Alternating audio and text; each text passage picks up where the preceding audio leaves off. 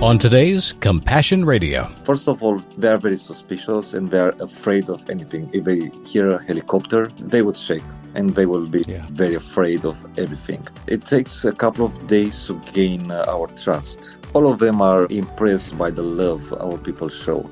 And this is the love of Christ. Our volunteers are still able to smile, to welcome them, to, to hug their kids, and to say that here is a good place for them.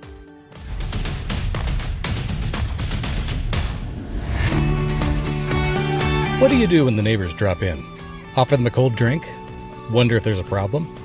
Or fear they're going to ask to borrow your tools? Hi, Brian Flora here with Compassion Radio, the daily journal of the kingdom in action, providing hope and welcome in a world full of distrust and fear. We're glad you've joined us today. Ukraine, you might have noticed, is having some trouble with its next door neighbor, to put it mildly, and the disaster has spilled over to all of its other neighbors as a result. The remarkable thing is how open and willing so many nations have been to help bear the burden along with Ukraine. The nations of Poland and Romania, especially, have borne the brunt of it, and the magnitude of their effort is truly astounding. I know, I've seen it for myself. Right at the vanguard of this massive humanitarian effort is the church. How have they been holding up? Well, it's time to drop in on one of our partner churches in Galați, Romania to find out. We're welcoming back to Compassion Radio a dear friend that we got to spend time with at the beginning of the Ukrainian war as Russia was invading, as people were fleeing. I had the honor of sitting with him and his wife, Nicoletta, as we talked through what would be the consequences for the church, especially in Romania and other parts of Eastern Europe, as they face an onslaught of refugees. They did not shirk away from the responsibility. And I was honored to see how they did that. We'll tell more of that story today. So, Dorin Dumitrascu, welcome back to Compassion Radio, my friend. Thank you very much, Brian, for inviting me to Compassion Radio. Really appreciate you and your heart for working alongside with us. It is growing day by day. In fact, I was eager to get back to Ruxi and hear her report with the teams inside the refugee center there at the church. And I haven't been able to track her down. I understand she finally managed to get a little bit of rest time out of country, so I'm looking forward to hearing how that went with her too. You work your people hard, but you also cherish them. I've seen a lot of honor given to those who serve and that you have treated your congregation with a very tough kind of love. You've had to force them to step back at times to get the kind of spiritual and physical rest they need. And that includes you, my friend. You and your wife, Nicoletta, were on your way back from a fundraising trip in the uh, UK when you had a horrible accident on the way back into your hometown of Galați, Romania. And I was there that day. Hmm. It was a life and death situation, and none of us could believe what happened to your car. Well, when you run into gravel trucks, things get pretty bad. Um, how has the healing been? I understand your wife had a broken clavicle. She was having a hard yeah. time re- restoring, but what happened? First of all, again, praise God, we are still alive and He spared our lives. And this is a miracle. We, we still want to praise God for this miracle of sparing our lives. Uh, we are better every day. I can uh, do the normal job I, I did before the, the accident. It took me a while. After three months, I can say I I almost fully recovered. I still have some pains in my body sometimes. When we were talking, I was afraid that you would be bruised head to toe and have broken bones everywhere. And you did have cracked bones and a, and a crack in your back. Yeah. I know that. But you also had a pretty severe concussion. And I was hmm. concerned about memory retention and how fast you were going to rebound from that. What has been the impact over these past few months from those injuries? Yeah, it was hard because I couldn't uh, stand for many hours, and I was very tired. And it seemed like like my body, my whole body needed to rest and to sleep a lot. I'd say the the first two weeks after the, the accident, I was very lazy, and sometimes I felt guilty for not being able to stand, to walk, to make Zoom calls or yeah. do someone. But praise God, no other, no major consequences from uh, from the car accident. Um, my wife surgery on her clavicle, and she still has pain in her arm, and she's recovering the the arm, which which is a lot of pain for her body. We are struggling, but praise God again for being alive. Yeah, we do. I would encourage our Compassion Radio listeners to keep praying for the Dumitrascus. Besides the fact that you serve in ministry nonstop, the burden you have day by day of caring for those who are refugees flowing still like a fire hose through that city of Galatz and the people who serve them, which means their entire congregation. As we described it last time, you have mobilized your entire congregation to be involved with refugee work and uh, uh, it, it transformed your campus of your church into a refugee center. So almost every square inch of the place is dedicated to the ministry of saving lives and helping them reach safety. Yep. So I'm I'm proud of you for that because it shows the the deepest ethic I think has been part of the Christian church since the very beginning. From the time that the Christian churches would face down the emperors of Rome and take in children who were abandoned in the streets and save them, even when the Roman government said you may not. They defied the odds to make a difference and transform societies. And you're doing that today. And I just want to give a shout out where it's due. Okay, Give us an update now since we were last together in March. You've had how many people would you estimate through the refugee center that have been sent on to other refugee camps in other countries? Yeah. So I would say we had about 4,000 people so far through our center from the first day till now, most of them being women and, and children. Right. We could see a change in the dynamic of uh, how things evolved at the beginning, uh, people who had a good orientation, they had enough money to travel, good cars. They came, they stood for one or two nights, and after that, they followed their way to other friends or family from Europe. Um, but now it seems that the poor, the left uh, mm. behinders are coming, people with no orientation. They come just to find a, a place uh, for rest and um, it takes around one week for them to recover from the trauma they suffer and after that we, we start to process their information and to try to uh, counsel them and probably to connect them with other churches or other countries to find a place to stay. The most of them would think uh, the war will end very soon and will go back to ukraine.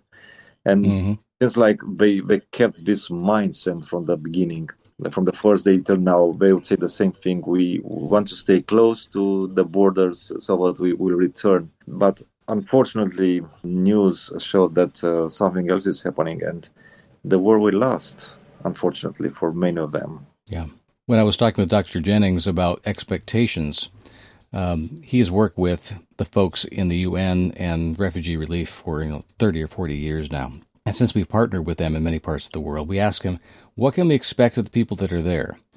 And he reminded us every time that watch out for false hope. Mm. That people's expectations for what is normal for them and how quickly things will resolve themselves is never realistic. Right. And that the average for the UN, they would even say, and they're not trying to be sensationalistic about that because they don't want people in the camps. They want them to go home. Right. But the average stay that people expected in a refugee camp or in some kind of temporary housing was between five and six months mm. at most. Most were hoping for weeks. Yeah. But they could understand that it could be a few months. The average stay in a UN hosted or sponsored encampment was somewhere between 18 and 20 years. Wow. So the likelihood of Ukrainians even though they're in a much more of a first world situation than other refugees around the world. Mm. The likelihood of getting back home soon is nil. Because the country, as the president of Ukraine said yesterday, he's already appealing to the EU for almost a trillion dollars worth of rebuilding once the war is done yeah. and recovered, and they, they have a country to build. And that could take years and years, again, to get things yeah. back to where people could inhabit it. So, you have more people then that are literally walking out. The contrast being when I was there, it was blizzard conditions, below zero, freezing, and people were stuffed onto open platform ferries to get across the Danube River from Ukraine into Romania. Now, as you mentioned, it's well over 100 degrees Fahrenheit in the summertime, so the other conditions are just as severe. Heat stroke could be happening for people. And these refugees are walking their way rather than riding in air conditioned or heated cars. And they're still crowding onto these ferries to get across to Romania and they're encountering probably people who want to serve them who are very tired. They're worn out from months and months of serving Ukrainian refugees. So they probably are suspicious that they won't be welcomed anymore. And then just that one hour drive from the border to your place can transform everything for them. Their expectations and their hope can rise. What's it like now, Dorin, for the people that are arriving in your camp, in your church? Mm-hmm. When they arrive there, what do they see now? And what do you tell them as they arrive? So these days we receive people from uh, damaged zones like Donbass and Lugansk. they uh, yeah. they came very close to the border for a long period of time, and now they decided to cross. So mostly, we see yeah. now people from Nikolaev or um, hmm. even Odessa. Odessa started to be hit by Russian a lot. First of all, they are very suspicious and they are afraid of anything. If they hear a helicopter or a, a noise, uh, they would shake, and they will be yeah. uh, very afraid of everything uh, it takes a couple of days to gain uh, our trust because people come from trauma and um, they want to know us. All of them are impressed by the love our people show.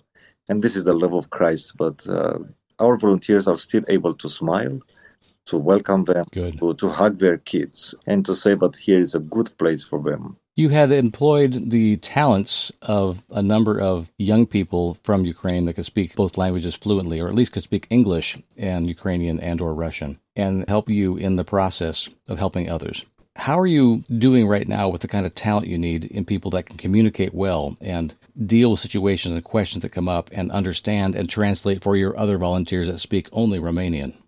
Yeah, this is the main issue, translators, because um, the most of them don't speak but Russian.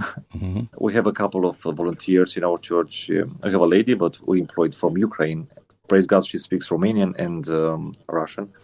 And we have people from Moldova, Republic of Moldova, who also speak uh, Russian, but they come for a couple of hours. We've been uh, happy to have volunteers from United States who speak English and Russian and they helped us very much because they could bridge between us and the people who come. And the reason that Russian would be as essential in this phase of the war is because most of the intensive warfare being fought right now is in the region of Ukraine, where Russia had sent emigres over the last 100 years to settle yes. within the borders of Ukraine, and they speak straight up Russian. That's right. the language they were taught in the country they came from. It's the language they were taught to keep inside the nation of Ukraine in order to water down the culture there and basically seized the country by squatting on it. Compassion Radio will continue to keep bringing you encouragement from the Word, inspiring stories from the front lines of faith, and awesome opportunities to make a difference for the kingdom around the world. But we need your help right now to continue doing just that. Friends, we're focused right now on the current crisis in and around Ukraine. I personally met with dozens of refugees and kingdom workers who ran to the front lines of need and have selflessly given of themselves completely, thoroughly, and as I saw, to the point of indescribable exhaustion. I saw refugee and servant alike shiver in a vicious blizzard that struck the first week of March.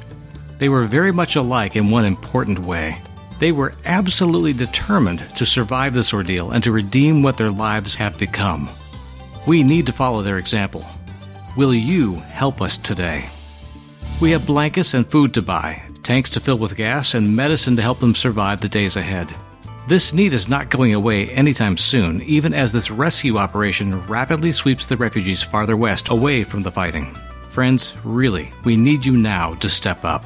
Please, give generously, even sacrificially, right away. I know that God will be pleased if we do.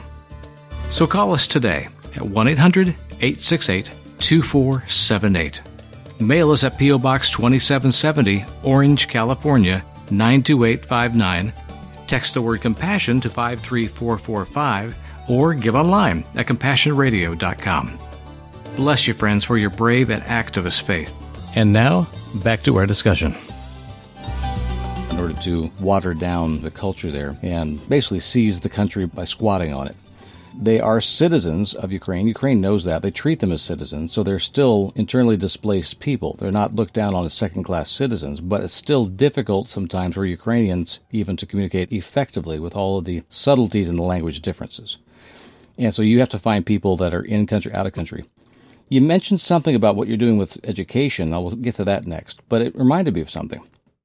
How are you doing as far as employing the talents of other people that could be translators for you that may not physically be there in Galatz? Do you have people you could actually get on the phone or some resource center that could be doing translating for you remotely? If someone needs to get on the phone and say, I need to ask a question so my Romanian host can understand me. How do you handle that when you don't have a person right there, a volunteer to help?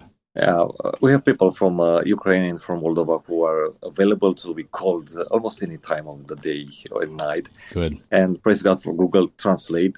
Sometimes yes. it works and sometimes it, it's a mess.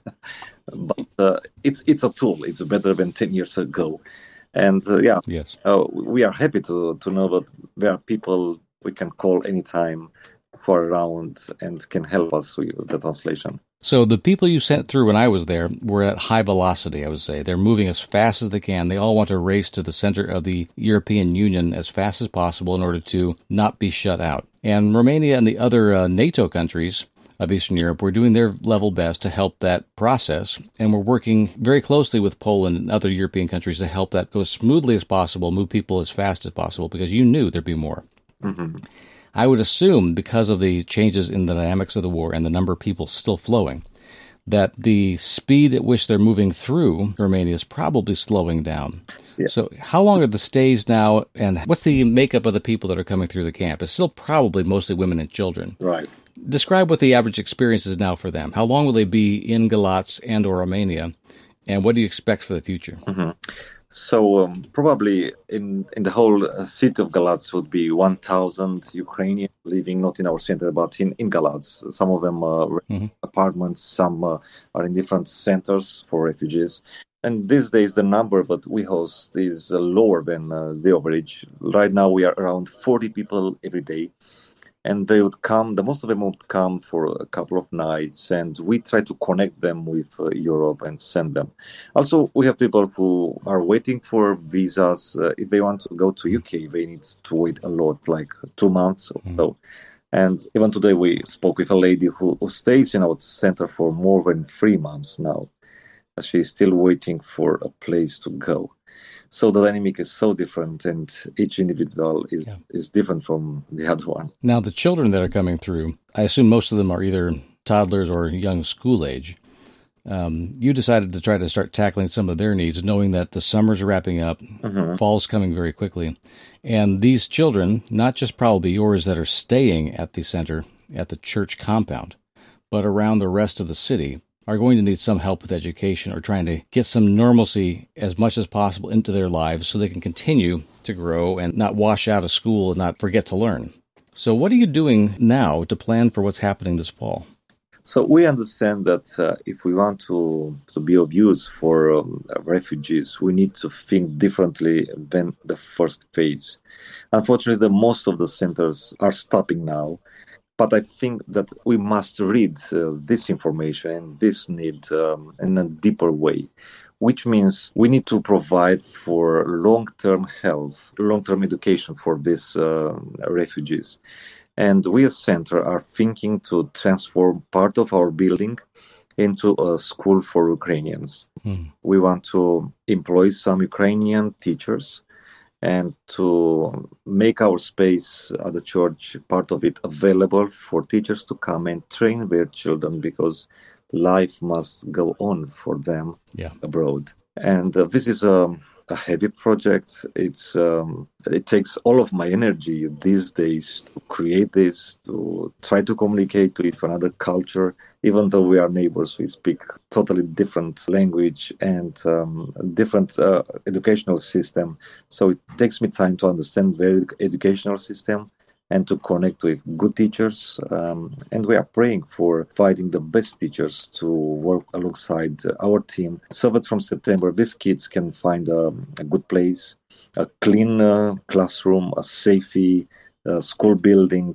where they should be connected through Zoom to their teachers from Ukraine. And after that, to stay for a couple of hours to do their homework and also to do different activities uh, for an after school club because some of the moms are already involved in the life of the city. They found jobs where they go to class, they learn romanian language because they want to stay longer here. Yeah this is the burden we want to share with you and uh, we want to invite people to be part of uh, this project because we believe that the education is a key for people and these children must have a normal childhood even though they are beyond their borders. Okay, when I was there last time, there was a frustration that was being expressed by you, by Ruxi, your your lieutenant, and by other folks on the staff that you couldn't get the resources you wanted because you couldn't sell a building.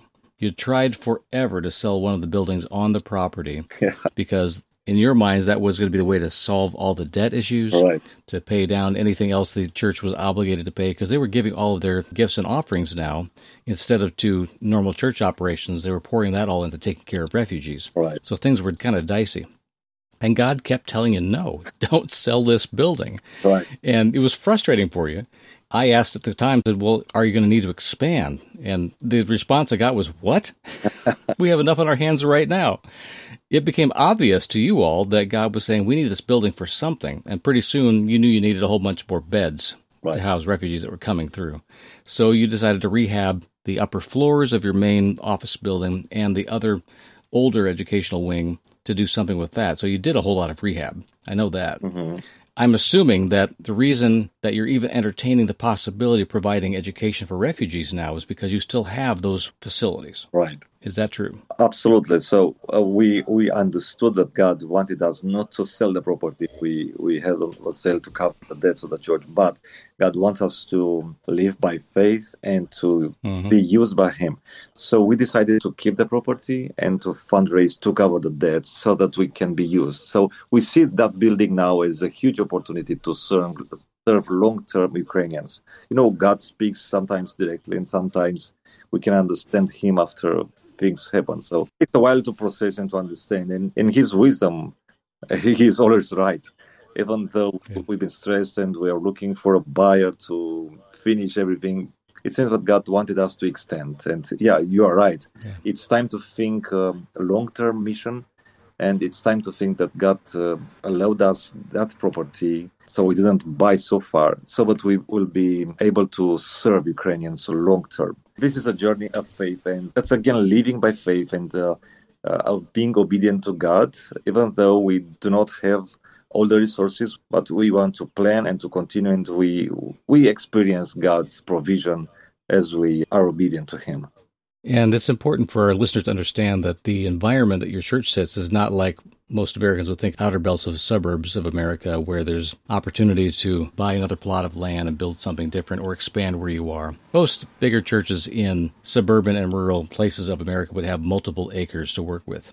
You're in very much an urban environment in a city that's known as being industrial. It's kind of like the Pittsburgh of Romania.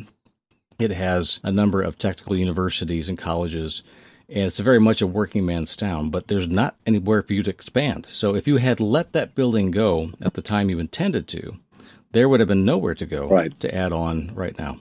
So you have a small parking lot, and off street parking is very limited, but people are used to walking blocks and blocks to worship on Sunday mornings, and now pretty much the entire neighborhood is being co opted for the ministry there. I'm hoping that you're still living well with your neighbors, and that they're supportive of your work, Oh yeah, because it could be a oh, little, yeah. little disruptive for them too. Right, yeah. Praise God for our neighbors, and uh, we are praying for him. And I know it's hard.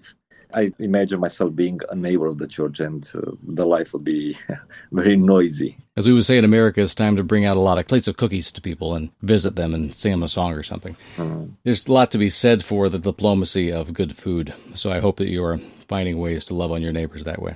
Yeah. Now, you have these new neighbors. They're Ukrainians. They're doing their work. They're doing the hard work of learning your language. They want to be involved with your economy. They want to be close to home because I, I think they probably still have deep heart set on going back someday, but they don't want to be so far away that it would be across the world journey just to get back to their home country. So Romania is for them a sweet spot. You have peace right now. You've got a growing economy. It's not completely vibrant yet, but it's come a long way in the past 10 years. And so they would see this as being opportunity. And you want them to have opportunity too and to learn skills and use them. So let's talk through this school then. You have working parents, most of which have taken up some kind of labor jobs, probably. Not a lot of high skilled jobs available yet, but they're probably learning the language better so they can get better jobs. Mm-hmm. As they do this, that means that they're away from their kids a good part of the day. So you mentioned not just education for school, you mentioned after school clubs and other kinds of things to give the kids a safe environment and a community. So you have thousands of kids around the community now that are in different refugee centers. You've got yours, you've got pass throughs, you've got long term residents. It's going to be a mishmash of people. And yet you have to have some kind of consistency. You will be an anchor for that community as you build out this school. I'm certain of that. How would you design it then? How many kids would you want to be educating this first year? And what do you imagine it would be like for them to be able to be taught by remote instructors in Ukraine who are zooming in to teach them? And the volunteers that are there with them in your refugee center, helping them to learn? Right now, I can give you the information that I have, and that might change as I grow in understanding how to serve Ukrainians. So, yesterday I had a discussion with a teacher from Ukraine, and she said, We are here in a center and we have 50 kids with moms. And if I tell them your intention to start a school tomorrow, you'll have 50 kids in your building. Yeah. So we are ready to move because they are looking for a place like this. Even today, we had our board meeting in the morning, praying and making plans how to create this space. So, first of all, we need to fundraise for uh, starting this program. And probably we will start with uh, a group of 30 children having free teachers employed. And we'll see how things will grow. But for sure, there is a huge potential to grow in, in this ministry. We'll have more from Dorin Dumitrascu on tomorrow's broadcast, so I hope you'll tune in then. In the meantime, please drop us a line through our website let us know you heard us and are standing with us as we support the church on the front lines of faith and compassion. Pastor Dorin and the family at Emmanuel Church in Galatz, Romania need us to stand with them as they do the heavy lifting in this project. Call us at 1 800 868 2478. Write us at Compassion Radio, P.O. Box 2770, Orange, California 92859. Text the word compassion to 53445 or make your gift through our website, compassionradio.com. We need you, friend, so contact us today.